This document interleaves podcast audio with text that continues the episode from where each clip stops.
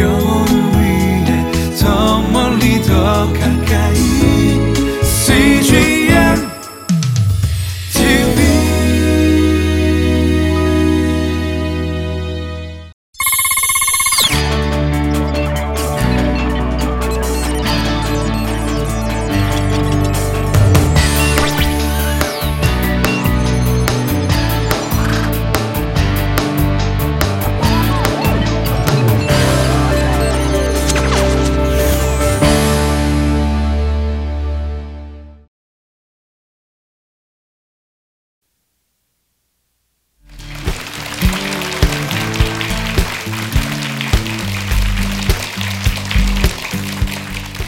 사단법인 피난처 어, 대표로 어, 난민 사역하고 있는 이호택이라고 합니다.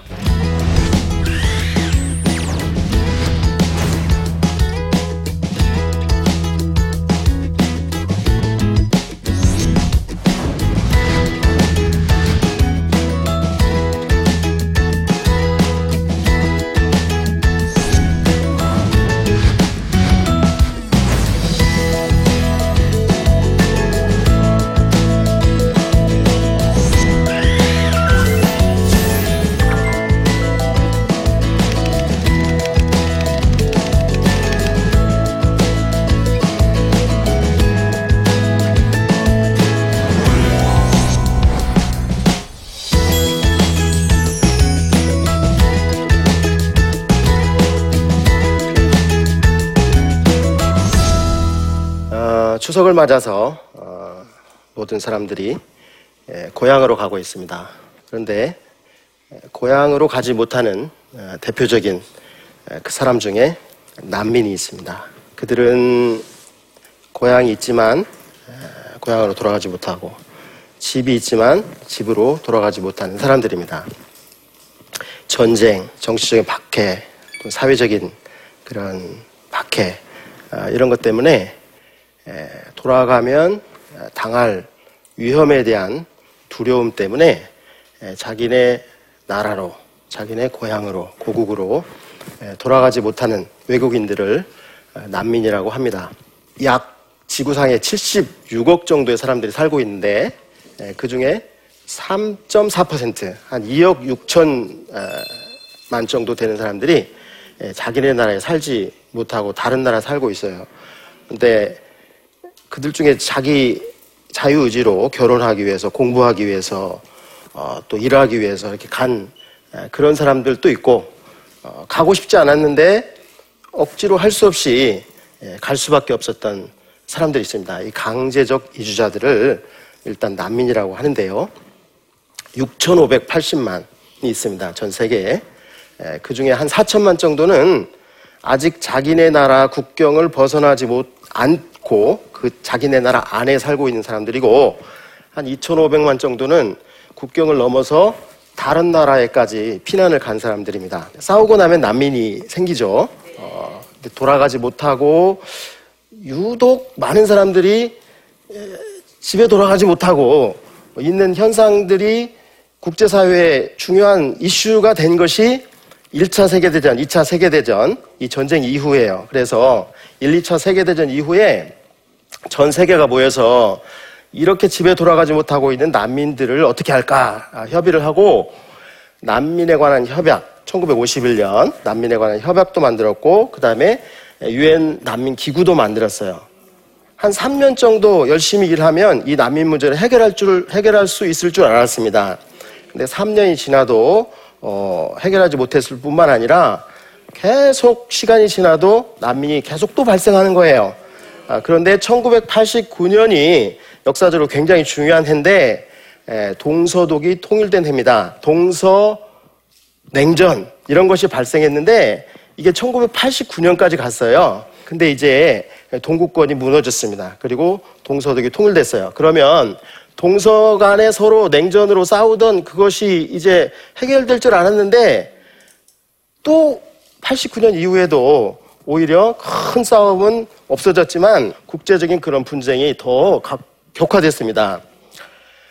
그로부터 10년이 지난 2001년 9월 11일 무슨 일이 있었는지 아시죠? 아, 2001년 9.11 아주 그 충격적인 사건이었습니다. 아, 그 9.11이 아, 발생한 것은 엄청난 그 문명의 충돌, 아, 그동안 이렇게 억눌려 있었던 에, 이슬람 세계가 문명의 충돌을 일으키면서 어, 역사의 표면으로 등장한 사건이었습니다. 굉장히 그 충격적인 사건이긴 했지만 그것이 예, 난민 사건과 크게 관련이 있을 것 같지는 않았어요. 물론 어, 미국이 그에 대한 그, 어, 그 보복으로 아프가니스탄을 공격했고 아프가니스탄에서 많은 난민들이 파키스탄이라든지 이란 이런 곳으로 발생을 했지만 전 세계가 이것이 난민 사태라고는 인식, 인식하지 못했습니다.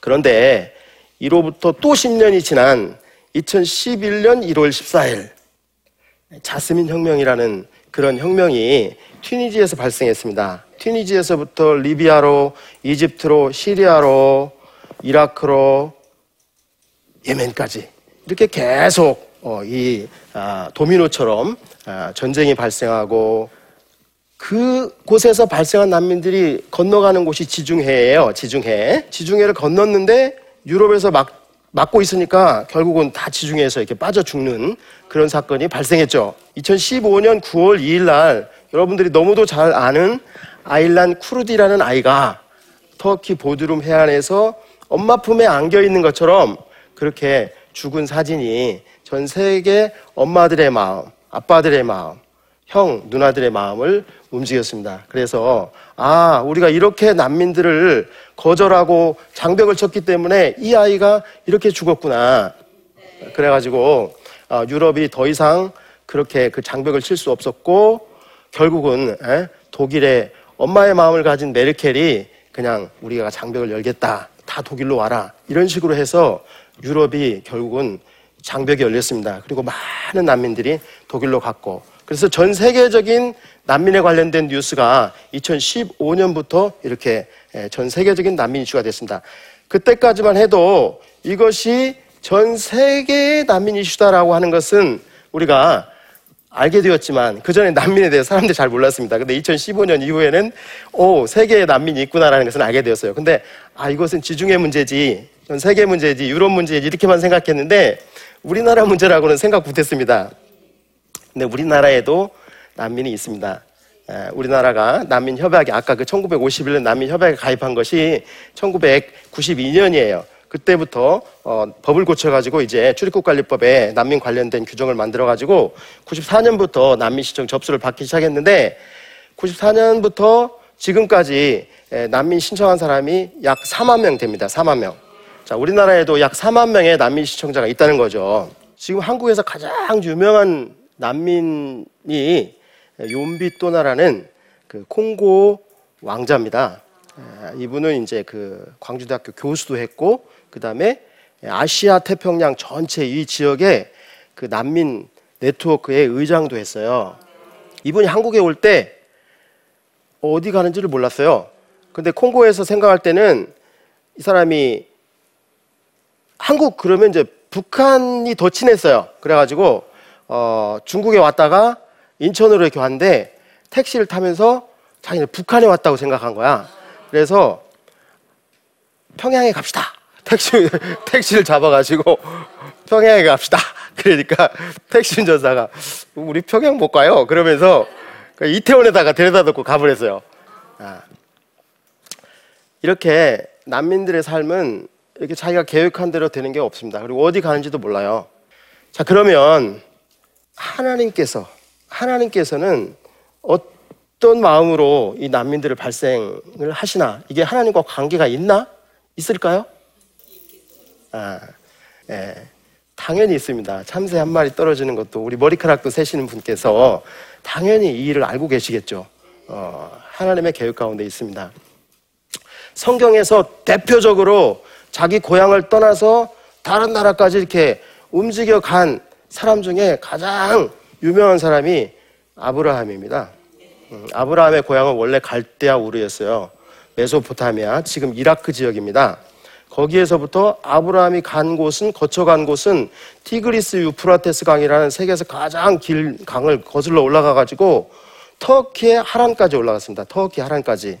터키 하란까지 올라갔다가 거기서 지중해를 따라 쭉 또 내려가 가지고 시리아 시리아 아, 레바논 거쳐 가지고 어, 이스라엘까지 이렇게 온 겁니다.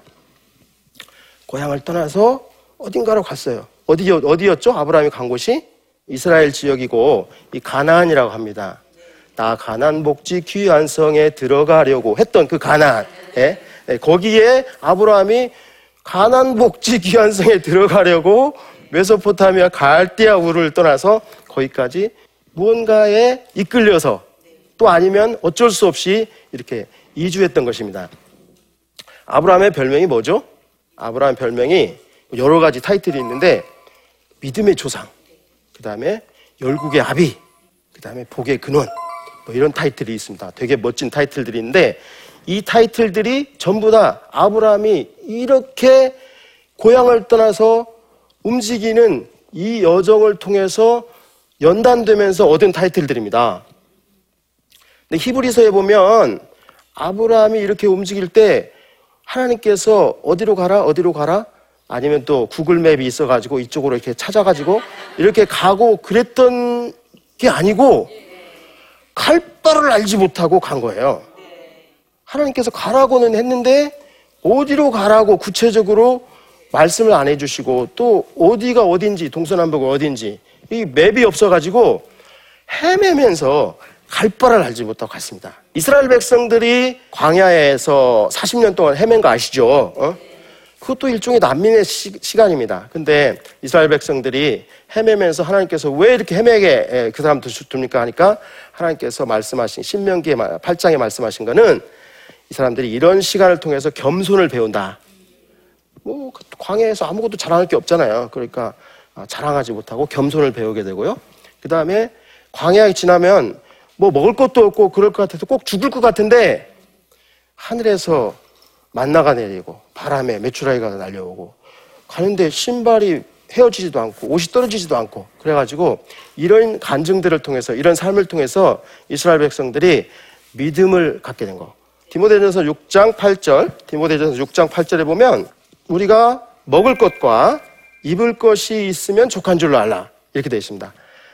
보통 인간이 최소한 세 가지 있어야 된다고 하는데 의식주 그렇게 말하는데 에? 여기 보면 먹을 것, 입을 것, 의식 요거 있으면 족한 줄로 알아요. 주는 없어요. 주는. 그래가지고 그냥 우리가 보통 가장 불만이 뭐죠? 먹을 게 없어서 불만이에요. 뭐, 입을 게 없어서 불만이에요. 가장 불만이. 집이 없어서 불만이에요. 보통은 집이 돈이 제일 많이 들어가고 그거 말고 성경에 보면은 예수님께서 오실 때가 가까이 오면 에? 전쟁, 지진, 기근 이런 것들이 좀 좀 더 많아질 거라고 그랬어요. 지난 여름에 너무너무 더웠잖아요. 그래가지고 이제 이런 식의 기후 변화가 오면은 환경 난민들이 또 더 많이 발생하는 거예요. 그래가지고 전 세계 난민들이 더 많이 발생할 예정인데 근데 성경에는 이것이 재난이 시작이래, 시작. 그냥 시작이래요. 어, 그럼 끝이 있을 거 아니야? 무엇가 끝이냐면 마태복음 24장 14절에 보면 이 천국 복음이 온 세상에 전파되는 것이 끝이 되는 거야. 그럼 시작이 뭐였어요? 아까 재난. 그 다음에 끝은 뭐예요? 천국 복음이 온 세상에 전파되는 거. 좀 밸런스가 좀 안 맞죠? 재난하고 천국 복음이. 자, 근데 영어 성경, NIV 성경에 보면은 이 재난이 birth pain이라고 되어 있습니다. birth pain. 산통. 그러니까 이 천국 복음이 모든 사람에게 전파되면 새로운 생명이 나오겠죠. 거기서 영적으로 거듭난 새 생명들이 나오겠죠. 새 생명들이 온 세상 땅 끝에서 나오기 위해서 birth pain 산통이 시작되는데 그 산통이 재난이라는 거예요. 자, 그러니까 재난이 아까 뭐 재난의 모습이 이쁜 게 아니에요. 뭐 전쟁, 지진, 기근 뭐 이런 겁니다. 그러나 그것이 결국은 아기가 태어나기 위한 그 과정이고 처음 시작이기 때문에 산통을 할 때 우리가 기대하는 마음을 가지고 이렇게 그걸 받아들이잖아요. 또 고통스러워도 인내하고 그 산통이라는 겁니다. 그렇다면 우리가 이 재난에 대해서 뭔가 조금 새로운 뭔가 그 희망을 가질 수 있겠죠. 아, 자, 저는 난민의 정의를 이렇게 정의합니다.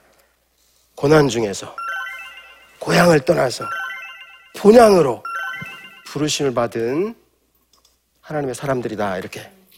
고향이 좋죠. 고향을 누가 떠나고 싶겠어요. 그런데 고난 때문에 불 가운데서 전쟁이라든가 이런 것 때문에 할 수 없이 고향을 떠날 수밖에 없었어요. 그 가운데 본향을 향해서 가는 동안에 하나님께서 피난처 되신다. 하나님이 우리의 피난처시오 힘이시니 환란 중에 만날 큰 도움이시라. 시편 46편 1절의 말씀이 우리에게 위로가 되고 난민들이 에, 고향을 떠나서 본향으로 가는 에, 그 여정이 에, 난민들의 삶이다. 이렇게 말씀드릴 수 있겠습니다.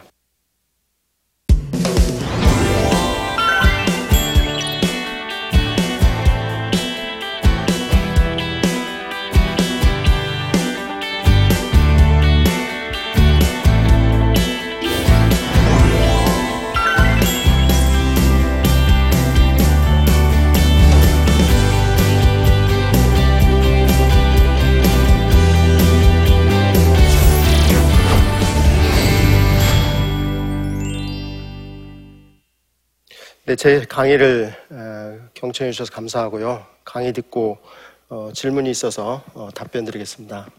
대표님은 어떻게 난민에 관심을 갖게 되었나요? 이 사역을 시작하게 된 계기가 궁금합니다. 저도 사실은 억지로 어, 이렇게 이곳에 끌려왔습니다. 저도 난민인 거죠. 난민 아닌 사람이 난민 일하는 건 좀 이상하죠. 그러니까 그 방법이 굉장히 독특하셨어요. 어, 저는 원래 그 법학을 전공했고요. 서울대학교 법과대학 나왔어요. 어, 그래서 제 계획은 사법시험 합격해가지고 그냥 일반 그 법조인의 삶을 사는 게 제 계획이었어요. 그런데 에, 제가 사법고시를 공부하기 시작할 때 희한하게 그때부터 그리고 그때 저는 예수님을 인격적으로 만났거든요. 예수님 만나고 어, 사법고시 공부하고 또 내 인생을 예수님 만났기 때문에 예수님께 의탁하고 인도해 주십시오라고 제대로 하기 시작했는데 그때부터 희한하게 제 오른손에 글씨가 안 써지는 거예요. 아무리 공부를 해도 어, 답안지에다가 그 옮길 수가 없는 거예요. 나중엔 제 이름도 쓸 수 없을 정도로 손이 막 떨렸습니다. 아, 그래서 결국은 제가 10년 이상 아, 사법고시를 공부를 했는데 계속 떨어졌어요. 저는 그것이 하나님의 계획인지 몰랐어요. 진짜 고통스러웠어요. 아, 그런데 하나님께서는 이런 과정을 통해서 어, 난민 체험을 하게 하시고 똑같아요. 아까 그 난민들 경험한 그런 것들. 그래서 그 시간에 겸손해지고 그 시간에 정말 죽을 줄 알았어요. 에, 그런데 죽지 않았고 맨 마지막에 이제 모든 거 다 포기하고 그럼 하나님 도대체 나를 10년이나 이렇게 뭐하러 법 공부하게 하셨습니까? 어? 이 자격을 안 주실 거면 딱 보니까 10년 지나고 나서 보니까 희한하지 여러분 이런 거 생각할 수 있어요? 자격이 없는 변호사가 하나님 필요하셨던 거야. 돌파리 변호사가 필요한 거예요. 돌파리 변호사. 한마디로. 돌파리 변호사의 특징은 뭐냐면 돈을 못 받아요. 아, 실컷 해줘도 돈을 못 받아. 받으면 걸리는 거야, 그냥. 예? 그러니까 나는 돈을 못 주는 고객들이 있는데 그 사람들이 날 기다리고 있더라고. 10년 후에 보니까. 어? 아, 자격 없어도 돈 못 받는 변호사를 기다리고 있는 거야. 어? 그 사람들이 대표적으로 예를 들면 외국인 노동자, 조선족들, 탈북자, 난민 이런 사람들은 법, 법률가가 필요해요. 그 사람들이 고통스러운 일들이 많으니까. 근데 법률가한테 돈을 도움을 요청하면 돈 줘야 되잖아. 근데 줄 돈이 없잖아요. 그러니까 자격이 없어서 돈 못 받는 변호사를 기다리고 있더라고요. 그래가지고 제가 10년 후에 결국은 하나님께서 그런 사람 필요해가지고 나를 그렇게 10년 동안이나 괴롭히셨구나 하는 것을 알고 어, 오케이 하나님 제가 이 일을 하겠습니다. 그래가지고 제가 자원봉사부터 이렇게 돈 안 받으면 뭐 문제가 없어 걸리는 게 없습니다. 그래서 돈 안 받고 자원봉사로 그렇게 법률가로서 일을 시작하게 되었습니다. 그러면서 마지막으로 이게 난민들을 만나게 되었죠. 네. 자기가 어디로 가는지 알지 못하지만 이 사람들이 가고 있는데 갈 바를 알지 못하고 있지만 결국은 본향으로 가고 있는 사람들이다. 그리고 이러한 여정을 통해서 하나님께서 원하시는 것은 새로운 생명으로 어, 태어나는 그런 것이고 또 사명자가 되고 리더가 되고 어, 이런 어, 사람들로 만드는 것이다. 라고 생각합니다. 경청해 주셔서 감사합니다.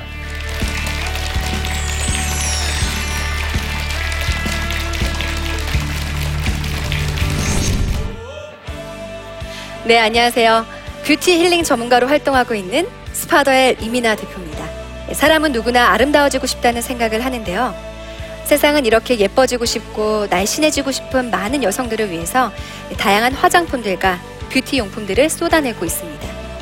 물론 광고를 본 소비자들은 그 제품을 통해 예뻐질 수 있다고만 믿고 그것을 소비하게 되지만요. 이 진정한 아름다움의 비결은 바로 내 안에서 찾을 수가 있다는 사실을 먼저 아는 것이 참 중요한데요. 뷰티 힐링 전문가로 활동하고 있는 제가요. 아름다움을 가꿀 수 있는 방법들을 이 나침반을 통해서 소개해 드리려고 합니다. 여러분들의 많은 시청 부탁드립니다.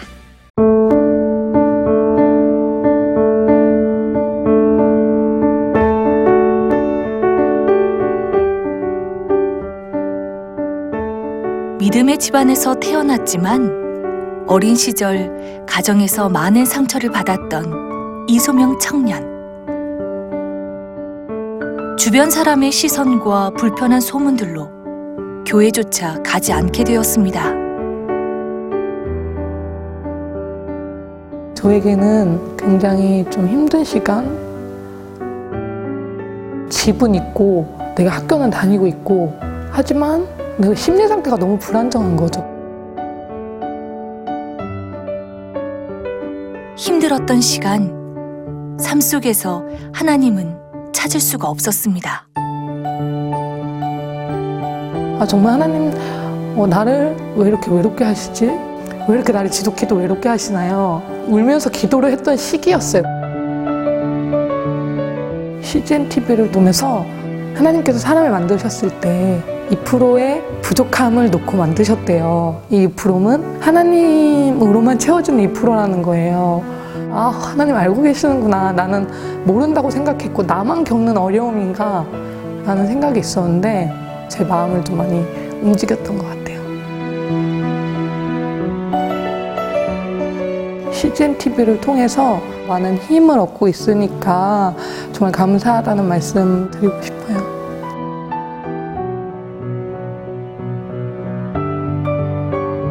외롭고 혼자인 것만 같았던 순간 이소명 청년과 CGN TV는 함께했습니다.